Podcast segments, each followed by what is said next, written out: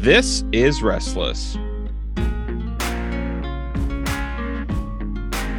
Pastor Michael, that wonderfully relaxing music means we have started once again the Restless podcast, a postmortem on the young, restless, and reformed. I am your host, Matt. I'm joined as not always, but as almost always, Pastor Michael.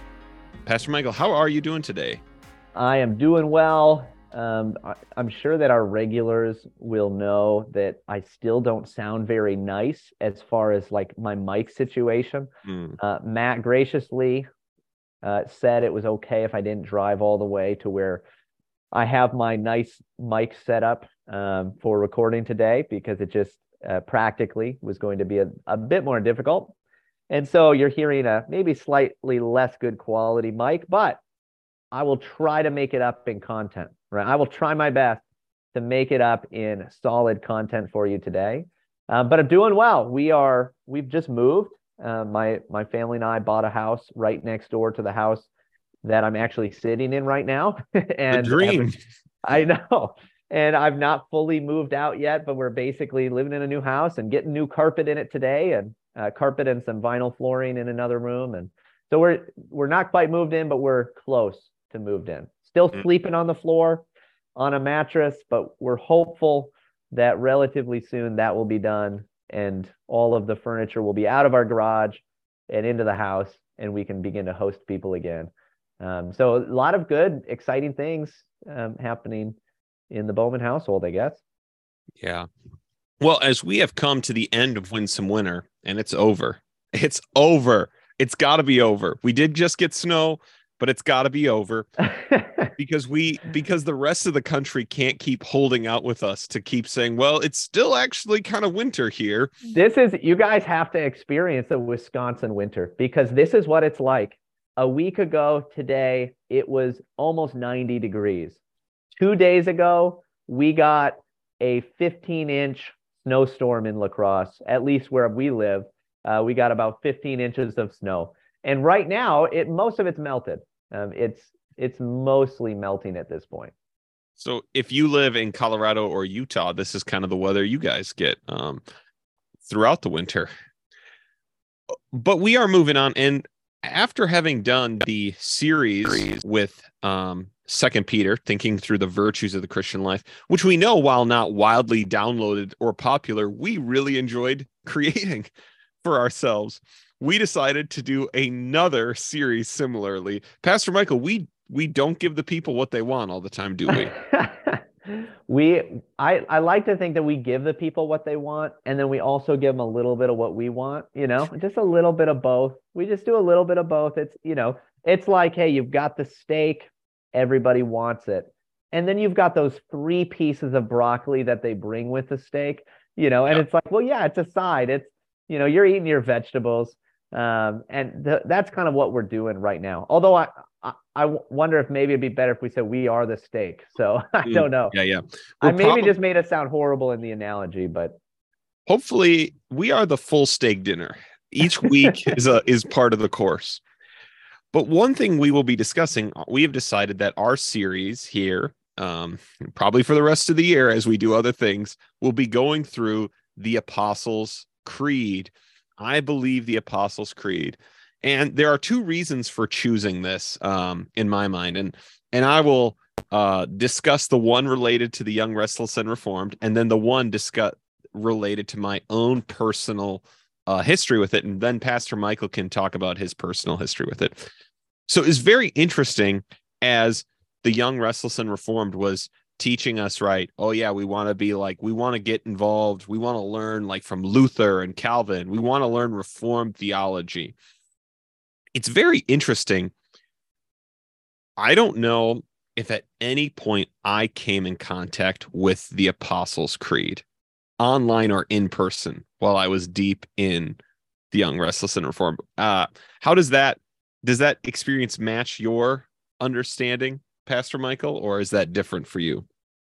So I could not tell you. I just don't have a great memory. Um, I try to remember things as best I can.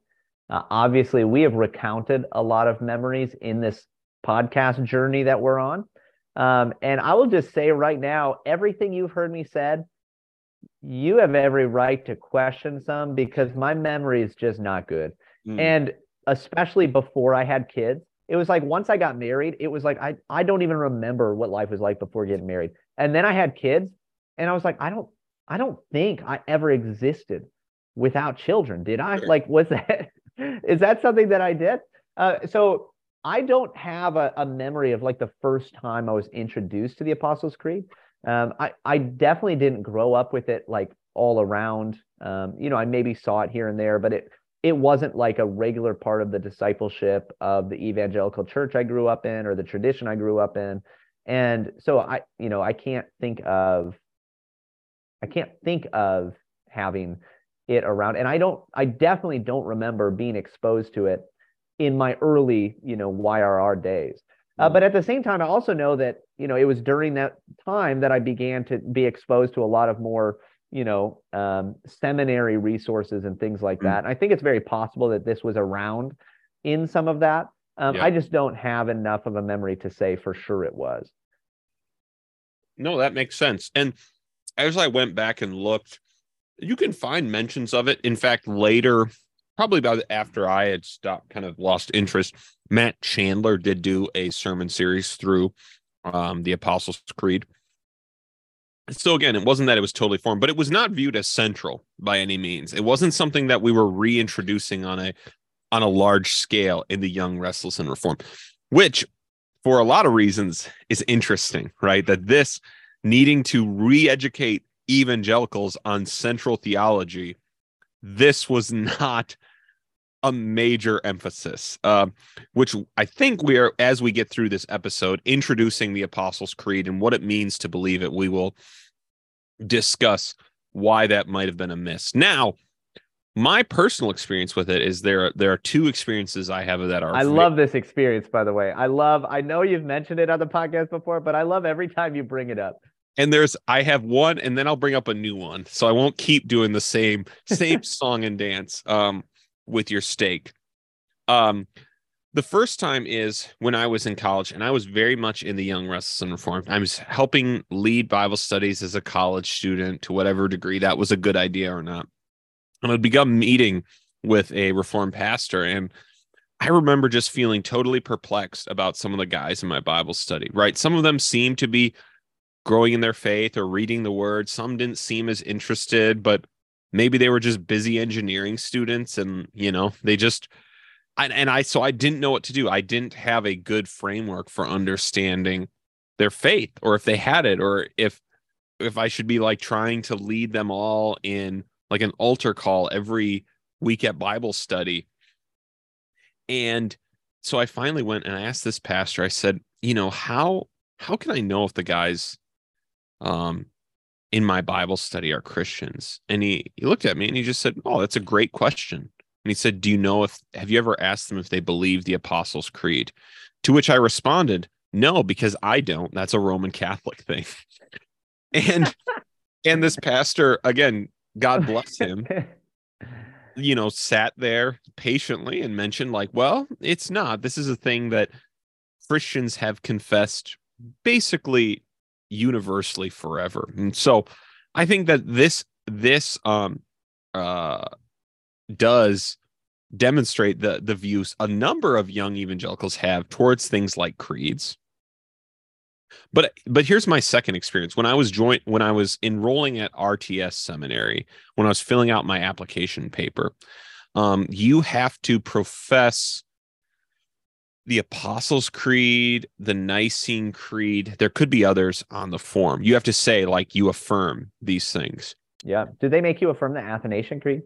I'm not sure. It could, they could. Um, but right. It, but I had, I was sitting there filling out this form, this application, and I went, man, what does it mean to affirm these? On what hmm. basis do I affirm these? I was familiar with them at this point and would have said I believed them, but I was thinking through like what I mean, I believe the Bible is am I how do I answer this question as to what it means to to tell them this is these are what I believe as I enter. And I think for a, a, a probably a larger group of our audience who is not going to be I don't think we're going to have a lot of people. We'll have some um, who are younger who might still be opposed to the use of creeds. But I think for a lot of people, it's still confusing as to these aren't scripture, but a seminary can require you, and there's something we use in church to affirm our faith. Yeah, yeah, absolutely. I, you know, maybe I'll add that, you know, the first time that I was ever at a church um, that regularly used the creed um, was at the church that I'm currently pastoring. So I mm-hmm. started attending the church before I became a pastor, um, before I was ordained, before I even knew I would, you know, uh, be sticking around even. Um, and so it was, you know, pretty close to a decade ago at this point. Um, and at that point, I was well aware of the Apostles' Creed. Um, like you said, was very, you know, uh, very willing to say, yeah, I believe everything that this states. Um, but then this was the first time I went to a church where we would regularly uh, profess it, right? We would regularly confess our faith by using the Apostles' Creed and the Nicene Creed. And and that was different, where it became like a regular part of of my piety, you know, like a regular part of of worship and piety was confessing these things. Um, and so I do think that probably within the last decade is when I really, you know, began to um, grow in my uh, appreciation for these things like creeds, but then particularly as we are talking about the Apostles' Creed for the Apostles' Creed. Mm.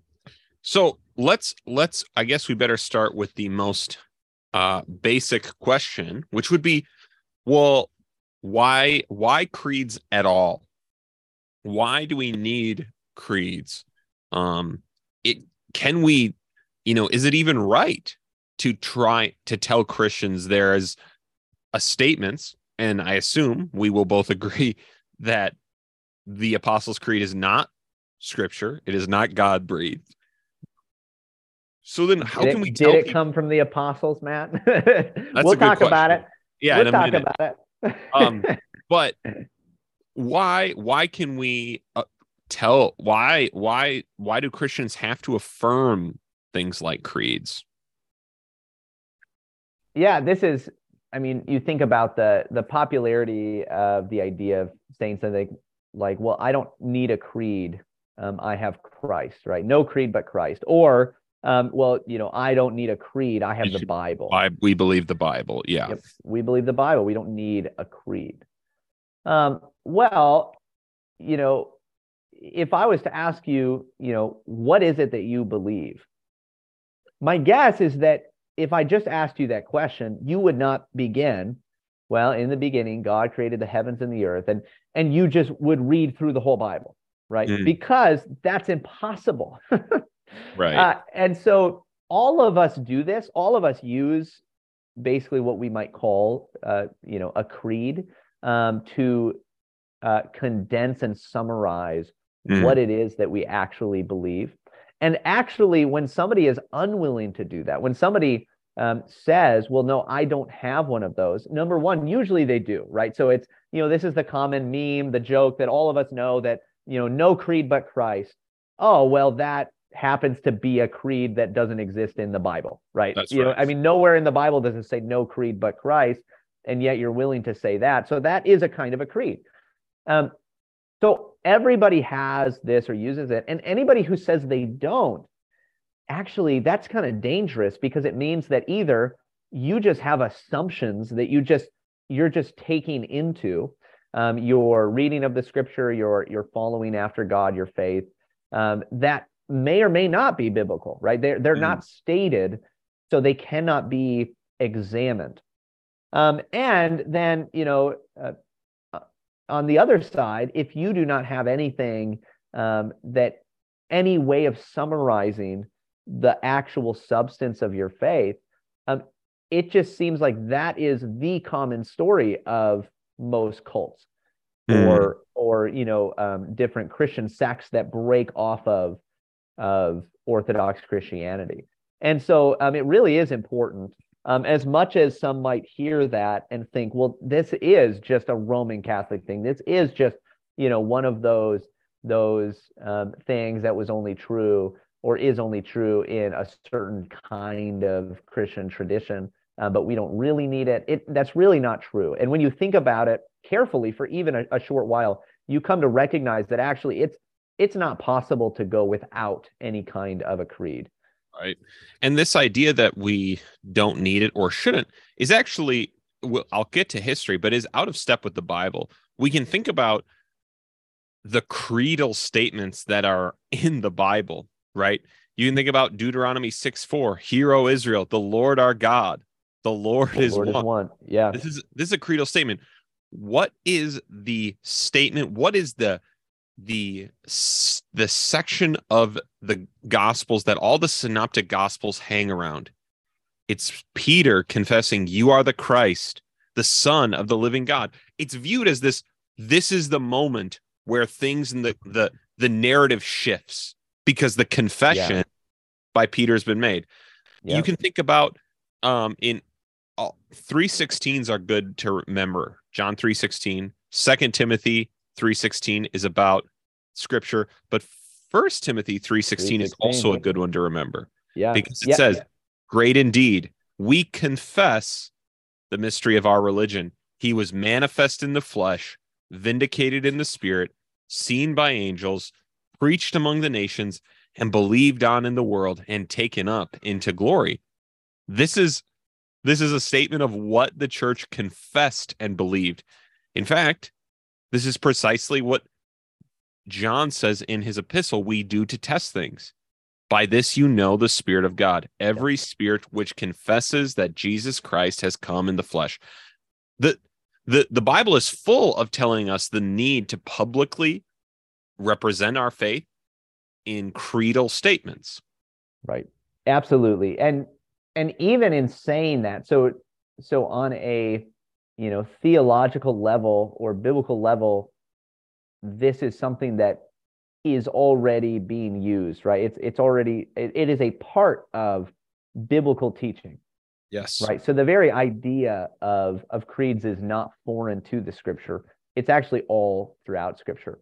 Right. And then because of that, you also see how these things would develop um, in the post apostolic era, right? As the apostles have been taking these teachings around you know, um, not everybody is carrying a Bible around with them. Not everybody is carrying these things around with them. And even if they were, like we do today, uh, on our phones or whatever, you still need the helpful summaries, the helpful uh, dividing lines of what exactly a Christian is, what exactly we believe, um, how to tell if somebody is in or out, uh, you know, whether or not they are with you or not. Um, this is a helpful way um, and a really beneficial way of doing that. And so you see that the historical trajectory, though, of how these things would have begun to be used and even developed more um, outside of the the apostolic era. You uh, and this is what and this is will help us get to where we get the Apostles' Creed. But you when once you think about the position of the early church, you immediately understand the importance of what they called the rule of faith a creed, a confession. Why? Because they, as Pastor Michael said, they do not have Bibles. They do not all have access even to the full Old Testament canon. They almost certainly, in the earliest point in the church, have not yet been able to collect the memoirs and the epistles of the apostles. And so, how, when a teacher comes, what can they do? How do how can they test what this person is saying to them? And what we see, again, it makes sense logically. And what we see historically is they tested against the rule of faith that there are these certain central beliefs that we know are true, we can memorize easily. And when someone comes and speaks to us, we will hold up what they're saying against it. Yeah. Uh, let me let me um, give you one quote um, from it so this is from um, Irenaeus in Against Heresies. This is a second century text of the early church. And he says the rule of faith is this in one God, the Father Almighty, who made the heaven and the earth, and the seas and all things that are in them, and in one Christ Jesus, the Son of God, who was made flesh for our salvation, and in the Holy Spirit, who made known through the prophets the plan of salvation, and the coming, and the birth from the Virgin, and the passion, and the resurrection of the dead, and the bodily ascension into heaven, beloved, the Christ Jesus our Lord, and his future appearing in glory of the Father to sum up all things and raise anew the whole flesh of the human race. Right? If you know the Apostles' Creed, you know what I just read. You can hear the differences, but it begins to sound similar to it. There's there are things about it that sound similar. And in fact, um, Tertullian, a uh, Christian apologist who lived later, even talks about sometimes the difficulty of explaining the Trinity um, to the broader group of Christians was that they were so certain of their belief, having left paganism, that the rule of faith taught them there was one God. It was at times difficult to explain to them the Father, the Son, and the Spirit's relation to each other. Hmm. Right? Because they're they don't have John 17. They don't have John 1. They don't have all the statements of Christ. They don't have all of these things. And so they simply have the idea of one God. And so they're trying to work that out. And so what you see is you see them testing these things according to um, the rule of faith in the early church. Yeah. Yeah. No, and that's so good. Um, so interestingly, you know, we call it the Apostles' Creed. Uh, and if you don't you know have any maybe understanding of how what we now have uh, came into being um, it'd be easy to think well then this came from the apostles right? Like this right. came from the apostles. And it it is interesting to me. It's just an interesting fact of history. That's not true. Right, right? we like it's it's undoubtedly not true. However um, the, there's the the medieval idea was that there were 12 lines and every apostle added one line to the creed which is yeah so you go back i mean even you know into you know as early as i want to say you know i i don't remember exactly um when he's writing uh, but uh it is true um, that so Rufinus, um, this is almost definitely not how you pronounce his name. Sorry to all of you pronunciation nerds out there, but I'm going to get this one wrong. Uh, but Rufinus of uh, Aquileia, hmm. sorry again. Uh, so he he lived uh, from, or at least was writing from 345 to 411 A.D. Um, and he wrote a little commentary on uh, on the Creed, or you know, um, the Apostles' Creed. And he already at that time, you know, I mean, this, you know, that early has this idea that you know we have this creed and it's a little bit different than what we would use today um, in mm-hmm. most of our churches uh, but very almost the same right very similar with slight differences and um, he says well this did come from the apostles and that it was before they all left jerusalem the mm. 12 apostles um, came up each with a line and if you break it down a certain way, there are, you know, 12 lines basically. Um, again, especially with this older version. And so the idea was, look, they wanted to have this, you know, clear articulation of the faith. So each of them came up with one of the lines of this. Now, obviously, even when you hear that, you're like, yeah, that didn't happen. that would be a one. That wouldn't be a helpful way to write a summary of the Christian faith. It, no. Right. No, it's an interesting story. Like it's interesting because of what it says about those who were, you know, thinking that way. Um, right. I think more so than anything. Um, but what we can say and why it's perfectly, you know, legitimate to refer to this as the Apostles' Creed is that what we have in the Apostles' Creed, as we have it, is a helpful and clear summary of apostolic teaching. Yes. Right. It is. It is the summary of the apostolic message of God the Father and His Son and the Holy Spirit. And so, because of that, I think it's it's very uh, right even that we do refer to it as the Apostles' Creed. And this is also one of the reasons it is should not trouble you, dear Christian, when you learn, as you most certainly will, that it developed over time. Yes. because again, go back to the early church. So someone has heard the rule of faith from Irenaeus or someone else. Well, he lived in one part of the world. The language, or whether they speak Greek or Latin, these things are not exactly uniform. And, but they were seeking to reflect in a unified way the teaching of the apostles. And then we can say we don't need to be troubled by the fact that the precise language of it changes over time um, that parts are added or fall out right? You see irenaeus in his statement of what the rule of faith is right? He talks a, a little more extensively about all the things god created. Well the apostles creed today doesn't speak with as much specificity and that's okay. And this is again one of the ways we can the reason that's okay is because it is precisely not scripture. We don't have the same freedom to rephrase John's gospel because we think it would be helpful or desire to, because those are God's very words. Yeah. This is the one of the, this is the longest standing and historic summary of the apostles' teaching. And it goes back to at least the generation after them. Um, in its most proto and early forms. And so, yeah, I think that this this is quite good. Um, Should we say too? Um, you know, so it the Apostles' Creed is not a, an ecumenical creed, right? It's it's actually not. Um, it it is not. Um, something that uh, was used early on by everyone. Um, even to this day, the Eastern Orthodox Church does not recognize it as a as a creed. Um, right. Not, I don't think that they to my knowledge, they wouldn't disagree with what it teaches.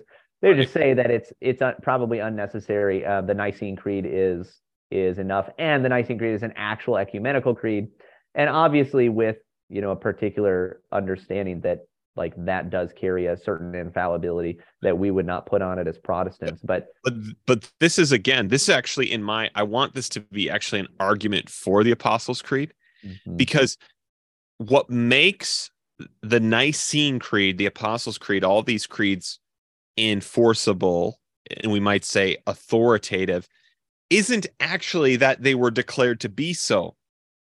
The Apostles' yeah. Creed is authoritative because it so shines forth in such clarity the teaching of the apostles.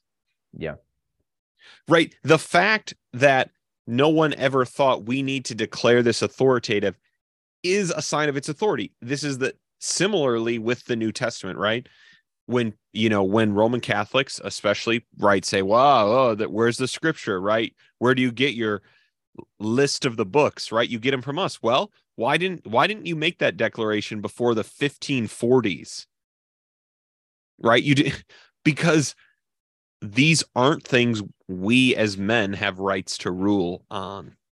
Right? Mm-hmm. And so so this is perhaps where we come to what it means to say I believe, right? This is where the creed begins. I believe and each section the if as we'll explain as it divides um somewhat into three sections. Each section believes with I believe. I believe in God the Father. I believe in Jesus Christ, his only son, our Lord. I believe in the Holy Spirit. And so this is the final question because this is the one I was forced to ask myself as I enrolled at RTS. So when we talk about believing in Jesus Christ or believing in the Apostles' Creed, we have a again, sometimes we we think that it's just super apparent what that means. But I actually think we use the word believe here in English in a number of different ways. Um, so Pastor Michael, what, how would, how, um, so let me think of a few ways, I, things we might say, I believe, right? Someone we might hear, um, I believe in aliens, and that might be a teaser for what will be next week's episode. Um, what would the difference between saying, I believe in God the Father and I believe in aliens? What's the different, how are these similar statements? How are they different statements? Yeah, this is you know where we you know maybe differentiate sometimes um, the difference between pure you know intellectual assent mm. of something um, and actual trust or or faith as we think of it Um, so like entrusting yourself to to God. Um, so it is possible to say I believe, uh, and then to work through something like the Apostles' Creed and simply mean on an intellectual level, this is this is acceptable to me. Right. You know, like this, I, I think that this it makes logical sense or something like that. Yeah. Um, yes, this is, you know, uh, what it seems like the Bible teaches, but it, to stop on that particular level of merely the intellect. Mm. Um, whereas, you know, the the idea of professing or confessing um, your faith by using something like the the Apostles' Creed um, is it it has that element, right? There's an intellectual element um, Yes. for sure. There is also a declarative element. Um, Mm. uh, you know, a a you, you are stating you you are publicly recognizing or or making it clear to the world to those around you um, what it is that that you believe. But there is also the actual um, personal element of faith or trust um, and trusting yourself uh, to the Lord uh, by saying, no, this is right. This is the truth, um, not just uh, as a di- cold, distant fact that's outside of me, uh, but no, like this is actually everything, right? This is the whole of of the truth um, in summary form or in seed form um, as we're declaring God. And even as Matt said, I mean, the the confession is really broken up in a sense into right. You say, "I believe in God," and God then being defined as Father, Son, and Spirit. Right. So this is it's you know it, it's not just what you believe; it's also who you believe. So before we close, we thought it would be good to actually read the Apostles' Creed. So here it is I believe in God the Father Almighty, maker of heaven and earth. I believe in Jesus Christ, his only begotten Son, our Lord, who was conceived by the Holy Spirit, born of the Virgin Mary, suffered under Pontius Pilate, was crucified, died, and was buried. He descended into hell. On the third day, he rose again from the dead. He ascended into heaven and is seated at the right hand of God the Father Almighty. From there, he will come to judge both the living and the dead.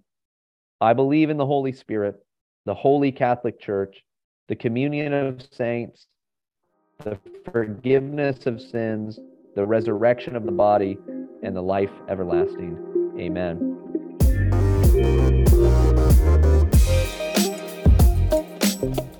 Well, thanks for listening, everyone. Um, go ahead and subscribe if you haven't. Share this with somebody in your life who says no creed but Christ so that they can learn a little bit about the Apostles' Creed. If you want to dig a little bit deeper, I'd highly recommend uh, the, the resource, um, uh, The History of Creeds and Confessions. I maybe am, am getting that uh, a little bit wrong, but um, it's a book I just read recently um, and is, is just really, really helpful. Uh, also, go over to the YouTube channel and subscribe. We're so close. We're so close to the 200 mark and want to get there. We'll see you next week.